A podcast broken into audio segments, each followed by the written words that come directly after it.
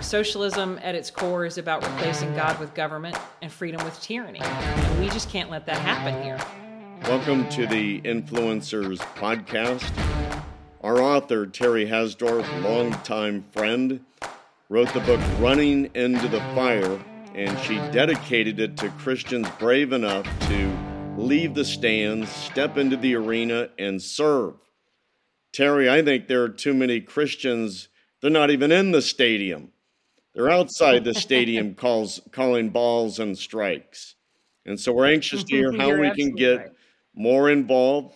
Uh, as I mentioned, our guest today, Terri Hasdorff, she has over 20 years of experience in government, politics, and she has run into the fire. I can attest to that.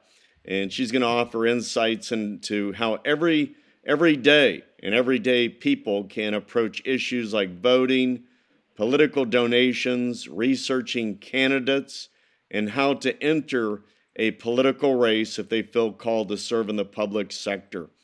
And uh, I've known her for many, many years. And my co host today is Wendell Vinson, uh, the co founder of CityServe, pastors a great church in Bakersfield, Canyon Hills. Wendell, welcome. Thanks, Dave. It's good to be with you and Terri. And you know Terri as well.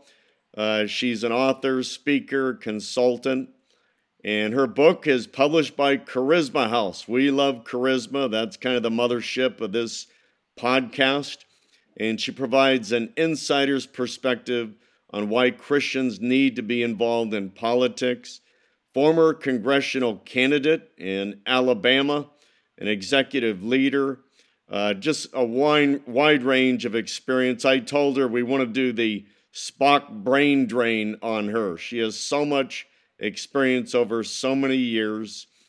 Uh, she also uh, was part of the inaugural, I guess, chair of the Republican Women's Federal Forum in Washington, D.C. And I remember, Terri, there were, there were like 900 applicants, and you were chosen. I'm not surprised by that. Uh, we have traveled the world together. In fact, her first chap- chapter is on our journey to Kenya and Ethiopia and how that messed her up for good for life. Uh, but I also need to add that among all of her exploits, uh, she worked very closely uh, with Wendell and me on the Faith Based Community Initiative and was instrumental in bringing together state and mayor representatives for the Faith Based Initiative from both sides of the aisle across the nation to build collaborations to find solutions for the brokenness in our communities. Terri, our good friend, welcome to the Influencers Podcast. Thank you so much, Dave. It's wonderful to be with you today. Well, I'm going to first defer to Wendell for the Wonderful. first question. Terri, tell us more about your new book, Running into the Fire. What what's the meaning behind the title, and how can Christians become more informed about all the issues in our nation, so many issues in our nation. How do we stay more informed? Sure. Well, you know, I ran for Congress in 2020, and when I finished my race, I was talking with a friend of mine who had also run for Congress about the same time I did, and I asked him, Why do you believe Christians shy away from being involved in politics? And he said, Well, because they're afraid of it. They think of it as being dirty and corrupt. And I said, You're absolutely right. That's what I hear over and over.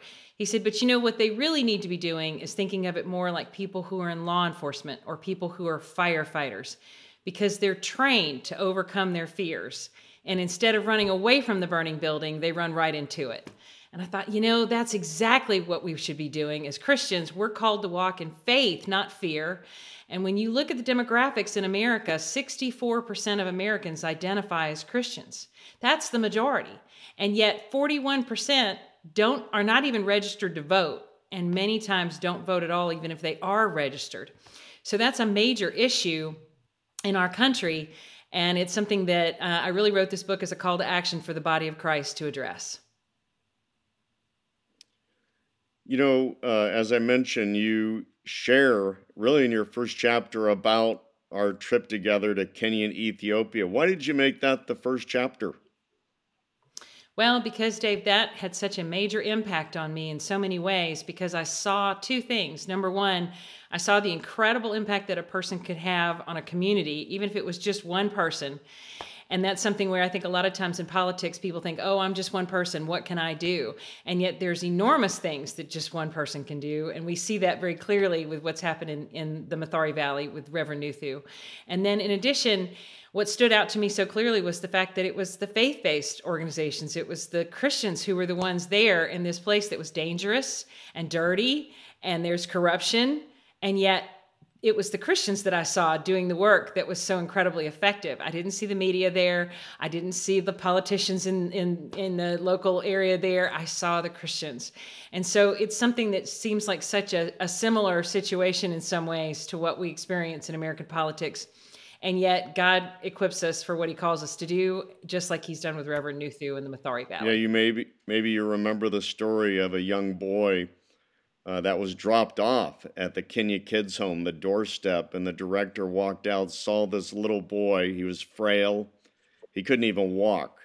They picked him up, put him on a, a bed in the dorm. He checked on the boy in the middle of the night, and the boy was laying on the ground because he wasn't used to sleeping in a bed. And mm. so, with our help and others, we provided food, clothing, clean water, education and we returned several months later, and this young boy asked us this question. He said, Is this what they call heaven? and you're right. That's an example of how we can provide heaven in the midst of really hell on earth, the Mathare Valley, and make a difference. I think that's a, just a beautiful correlation uh, to what is you know ahead of us. The what kind of advice would you give to somebody that was considering considering running for like a local, state, or national office? Well, first and foremost, you need to pray and be sure that God's calling you to do it. Because if you don't have that call, uh, it's going to be all about you, and that's not really why we should be serving. But if you're called to do it, that's that's wonderful. But you need to also get trained and you you need to be supported properly. And so those are the three things that I think are the recipe for success with getting more people into office that are doing it with the right reasons and have the right backing and support. Um, you know, a lot of times in in our political situation today, uh, it's all driven by money. And yet, I almost titled this book Less Than 1%, because that's the percentage of Americans who gave to political campaigns in the 2016 election cycle. And so if you're a person who feels called to run like I did, and you're honest and you're not a multimillionaire and you're not willing to take money from people who will basically own you once you get in office, where do you go? Well, you go to other like minded Christians and ask them to help when you know that they have resources. And yet, over and over and over, I was told, and I know many of my friends who are Christians who have run for office have been told, I'm sorry, we just don't get involved in politics by Christian friends that they've gone to for help. And that's what really has to change because if you can't go to the Christians for help, where are you left with? What is a PAC and how do you determine if a specific PAC is legitimate? I think a lot of people aren't sure what a PAC is and how can they determine if it's legitimate? Well, a political action committee is something that's actually a, a, a, you know entity that has been around for a long time. But a super PAC is a new creature that was created just back in 2010. It's fairly new, uh, and it's basically something that can be. Uh, just like anything else, used in really great ways and also not so great ways, uh, depending on who is who is running the PAC. So if you're running for federal office, uh, there's a limit that you have to abide by. You cannot, uh, as an individual donor, give more than $2,900 to a candidate. When you look at the cost of some of these races, they go into the millions of dollars. So if you have a very short runway, like I did, I had about four or five months when the uh, lady who I was uh, taking, trying to take the place of, announced that she was not running for reelection. So if you've only got four or five months to raise several hundred thousand dollars, maybe several million, the only way you can do that is if you have uh, a super PAC formed that comes in to back your race. And that's a wonderful thing. But the problem is, is that a lot of times super PACs, uh, if they're if they're uh, being run by people who maybe are not the right kind of people, uh, can also be a way for a lot of the money to wind up in the pockets of political consultants. You know, this show will probably play after the midterm elections. But here we are, days away from the midterms. And I love what you said. I mean, only about 40% of eligible voters go to the polls for midterms. Think about that. Less than half. And, you know, it is a privilege to vote. I've spent time in China. You know, in China, uh, the citizens citizens are only able to vote for local officials, not national. Uh, in Africa, you have to have an ID. Uh, well, most of the women in Africa don't have IDs, they don't get a vote. And so, what a privilege it is. And, and Tara, I don't think people realize that at midterms, you have all 435 seats in the U.S. House of Representatives at stake, right? That's right. And well, then, you know, go ahead. No, no. You go ahead. And and I mean, in 33, 34 of the 100 seats in the Senate are up for uh, also up, you know, you know here, you know, pretty soon. And and then 34 to 34 of the 50 uh, state, you know, elect governors are up for four year you know, elections. That that happens during the midterms. Can you just kind of reiterate how much is at stake, you know, as we we vote? Mm-hmm. Well, you know, Dave, our country has never been closer to the brink of socialism. And having traveled to the Soviet Union on an exchange program when I was in high school, I was selected as one of 40 student leaders across the state of Alabama to travel to seven different cities in Russia. And, you know, I saw firsthand what communism and socialism does to people and the hopelessness and the oppression and the lack and the despair were just overwhelming. And when I got back to the John F. Kennedy Airport after three long weeks in the Soviet Union, I literally got down on my hands and knees and kissed the ground. I was so grateful to be an American.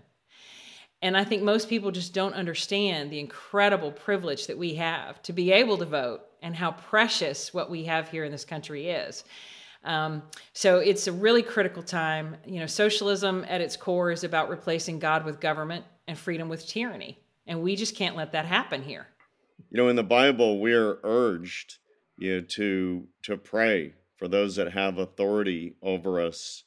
Paul said to Timothy, I urge you then, first of all, that petitions, prayers, intercession, and thanksgiving be made for all people, for kings and all those in authority, including Republican, Democrat, Independent, that we may live peacefully and quiet lives in all godliness and holiness. Wendell, first of all, as a pastor over a great church, what does that scripture mean to you? I think Paul's just urging us Dave, to, to be people who pray for leaders, whether we like them or not, whether we uh, they're on our side or not, they're still in an important position of leadership, and we have a really a responsibility to lift them before the Lord to pray for them, that God would direct them, that God would deal with their hearts, that they would be responsive to His leading. And you know, Terri, it just seems like we're in this echo chamber. You know, everybody just pretty much listens to the shows you know, people that share their views and values. What would you say about influencing not only, let's say, your party or your your group, you know, that shares your values, but also those that don't? Mm-hmm. Well, you know, we're in a time where uh, we really are uh, polarized in ways that are just, um, I think, more more stark than I've ever seen, and uh, it it really is not healthy for our country. United we stand, and so you know I think this is a time where the body of Christ can really be the the glue that kind of brings people back together. That's what we're called to be. We're called to be salt and light.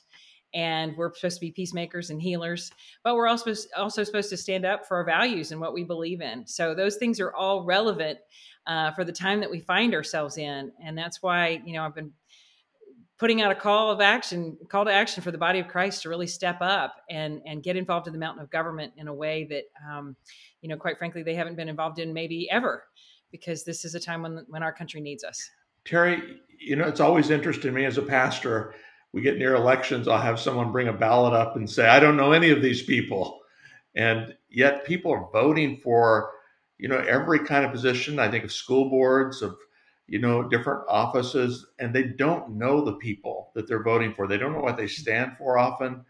And uh, what would you say to people about just the importance of researching candidates and also about engaging in primaries, not just waiting till the main election, but engaging in primaries? Mm. So it's so important to do your homework on candidates. You know, you really have to treat it like a job interview because these are people who are going to be making decisions that touch your everyday life.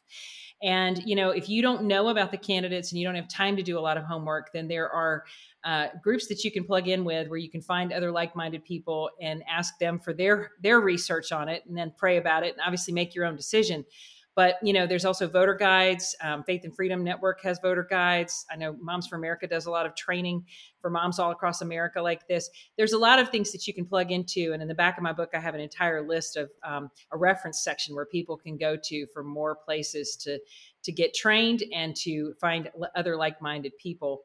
But it really is a, a critical time. And, and you mentioned primaries you know in a in a primary in some states that is the election. So i know like in my in my race when i ran uh th- th- it was such a solidly republican district the primary was the election. And so you know on paper all of the candidates looked exactly alike. We all checked certain boxes. And yet when you started scratching below the surface just the slightest bit we couldn't have been more different. So that's what people really have to do. You really have to get to know these candidates because that's where you weed out the good from the bad, the RINOs from the others. You know, that's that's the, the most important part sometimes is the primary. Excellent. And there, that is, and there are so many ways that we can influence government uh, at the again federal, state, and local levels. There are so many positions. I know I was asked by Health and Human Services to serve on SAMHSA's commission, substance abuse mental health. I learned a ton. I was on there for four years. I showed up the mm. first day and I asked uh, the chairperson, you know, how I can best help. And he said, Do you see that guy over there? And I said, Yeah. He, he is our faith based representative for SAMHSA, you know, for CSAT. I said, Oh, great. Well, I, I look forward to helping him. He said, Today's his last day. I want you to take his post on my first day. And I said, Why me? And he said, Well, you're the only faith based guy here. wow. And I said, well, what do, what do I do? He says, well, you give a little speech on why, you know, you should uh, be elected. I said, really? And then you recuse yourself and, you know, go to the restroom, whatever, and you come back in, we, you know, and we'll have a vote. So sure enough, that's what happened. And I was surrounded by the all these doctors. They had more PhDs than you know I ever dreamed of, but but it was a great opportunity to learn how our funds, our tax dollars are spent. And Terri, Wendell, and you, we know this that ultimately it's not about the money. It's he who has the money makes the rules. Mm-hmm. And if mm-hmm. you are getting that money, then you become the recommended social service provider. Now, Terri, you are the director, the faith based director for USAID. That was a huge role. Talk with us about there are groups that do not share a moral biblical values that repeatedly won out of default because faith based groups, Christian groups, were not even competing. Mm-hmm. That's right. And, you know, it's the same thing with Christian candidates running for office. If we're not running, we automatically are not going to be on the ballot. We're not. We're not going to be in the game. Uh, you know, the whole point of the faith-based initiative was to level the playing field and make sure that faith-based groups were not being discriminated against. And the Christian groups many times are the ones that think, "Oh gosh, I don't want to go near the government." And yet, if we're not there in that arena, then there's going to leave that's going to leave a void and somebody's going to fill it and it may not be somebody who's as good as we are uh, at, at, at, that role. So it, it's very similar to running for office. And i i've learned like you guys have that there's no such thing as separation of church and state if the state needs what you have. That's right. And That's exactly. So many faith based organizations are the best social service provider. But again, if we're not competing, then people in need, people that are broken, you know, by default have to use another service that That's may right. not be the best. That's exactly right, Dave. And you know, faith-based groups, as long as they stay in compliance, can do. They make sure that they're following the guidelines, can do everything that uh, anyone else can do, and they shouldn't be discriminated against. And it's the same thing with you know, uh, finding people who are willing to get involved in government. If we're not involved, then others will be, and and many times they just will not share the same values or be in it for the same And reasons. we can win. That's got to change. You know, Wendell, share with us about one of the big wins CityServe got there in Bakersfield recently. We just won, Terri, um, a $30 million uh, housing grant for a transitional housing project that we're doing, really helping people get job ready after they come out of other programs like Teen Challenge or the Mission or programs like that. It gives them another 18 months to get job ready to help us elevate them so that they can have meaningful Wow. work and have certifications for that work. And, uh, and we can do it in a context that's faith know that's based. That's incredible. Oh my goodness. What a phenomenal program. That's so needed right now because I know there's so many people that are struggling to find good jobs. So congratulations. That's amazing. Thank you. Terri, at, at the end of the day, as our listeners read your incredible book, what do you hope will happen in their life? You know, I really uh, wrote the book to give people hope. I'm trying to help them understand that you can make a difference. I want to empower people to realize I have the ability to get involved in government. And if, if we don't like what we see happening around us, it's our job to change it. So, you know, I want to I want to teach them where the levers are. I want to show them that there are things that just even one person can do to make a difference. And then, you know, hopefully inspire them to take action and get involved. And it's so practical, this book. Share with us some of the, you mentioned the one uh, at the very end, you know, has kind of a, the categories of ways that pe- people can be involved. Share with us some of the practical things that are in this book for people that want to make a difference. Sure. So, you know, even if you don't feel called to run for office yourself or called to, to, to serve in government directly, that's okay. Not everybody's called to do that, but that doesn't mean that you get a pass. You still have to help others that are called because they need that support desperately. And so it may look like, you know, attending a town hall meeting, putting up a yard sign, making sure that you call into a radio show that that candidate that you vetted out and you know that they're doing it for all the right reasons is going to be on and you call in and say i'm supporting this candidate and here's why it may be uh, you know encouraging your friends to come to a fundraiser that you hold for that candidate but more than anything it means voting voting for that candidate and that's what we need to all go do on tuesday with the candidates that we've done our homework on Yep. John Lewis, former representative, he would say that that voting is precious, uh, almost sacred, and that that is the truth. Where can we Mhm. find more information about running into the fire? Why more Christians need to be involved in politics, and how can our listeners connect with you? Well, you can go to my website, godovergovernment.com. Uh, if I were going to sum the book up in three words, it would be that we choose God over government. Uh, and so, godovergovernment.com. The book is available on uh, Amazon, Books a Million, Barnes and Noble, all the major outlets. Uh, but you can find it through my website as well. Great to have you on the Influencers podcast, our dear friend. You're doing an awesome job. Man, Terri. Thank you so much. It's been an honor to be with both of you today. I'm really grateful. Wonderful. We're praying for you and we're excited for this book, Terri. Thanks so much. We hope you enjoyed this episode of the Influencers Podcast on the Charisma Podcast Network. If you enjoy our content, we would love for you to subscribe and have the opportunity to tune in to future podcasts. You can follow us on all social media platforms at the Influencers Podcast Official. You can stay up to date, hear more inspiring content, and unlock your full potential as an influencer. Remember to use your influence to create lasting change that draws the world closer to Jesus.